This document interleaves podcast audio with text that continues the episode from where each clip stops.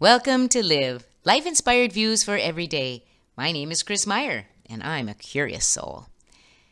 During the last year of my father in law's life, I was writing my dissertation and so had the freedom to give respite to my mother in law, his caregiver.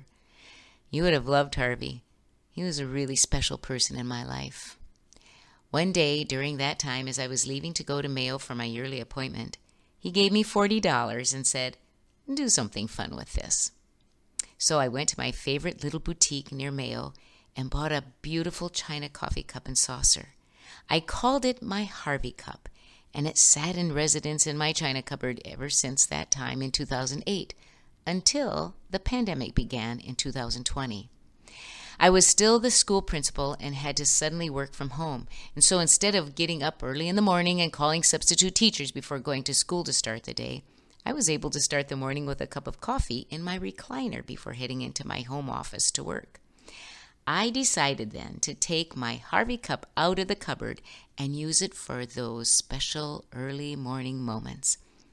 That has become my ritual ever since.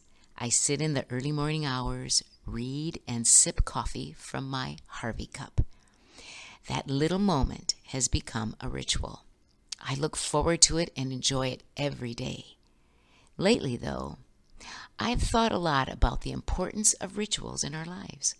Some struggle to define the difference between ritual and routine, and to me, it doesn't matter. What matters is what it means to the person who enjoys it.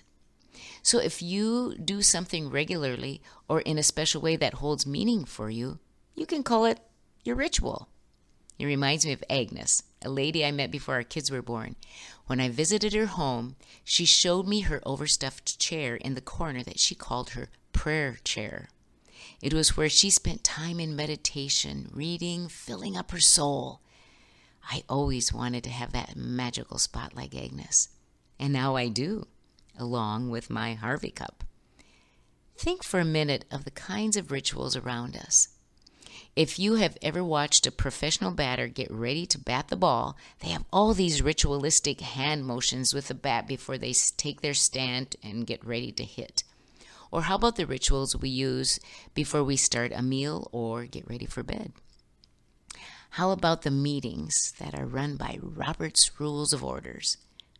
How many times have you heard people recollect memories of their youth by saying, my mother or father always used to, or we always. Those indicate repeated behaviors or rituals. Byung Chul Han is a German philosopher. He once stated that rituals stabilize life. There is security in having certain familiar, repeated, and consistent practices in our lives. In our Western culture, researchers have noticed that collective rituals are disappearing.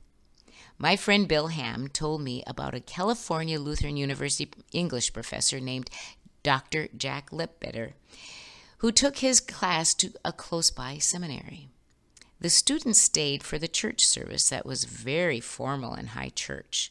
It was full of rituals. The students loved it. They told the professor that if their church was like that, they would go all the time. Hmm, interesting isn't it? We think those regimented rituals would turn away youth, but it seems it may be just the opposite. Al Dungan was a family friend who worked with people struggling with alcohol and drug addictions.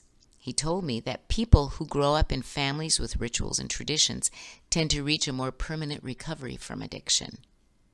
Is it the hook of familiarity or connection that bestows a strength in people?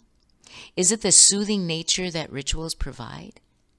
When I have worked with high school students after the death of a classmate, they often gather in hallways or in classrooms. And I just start rocking gently, and soon the group joins in, creating a soothing calm. There is an instinctual rhythm in the act of rocking. Rocking is a wonderful ritual to ease the pain of loss or in the face of fear? Does it bring us back to the cradle or to the arms of a parent where we found that safety and security? It makes me think that we can even make a mental image of a ritual in our mind when we need to calm our anxious spirit. Rituals can provide a mental refuge, an internal rocking. The legendary novelist Toni Morrison would wake up at 5 a.m., make coffee, and watch the sunrise. I wonder if she too had a Harvey cup. So, what ritual do you do, or what would you like to start doing that could ground you in a meaningful way? Write it down, put it on your bathroom mirror, and then let it bring you a magical sense of calm, peace, and joy, like a Harvey cup. Join me next Monday for Live Life Inspired Views for Every Day. My name is Chris Meyer, and I'm a curious soul.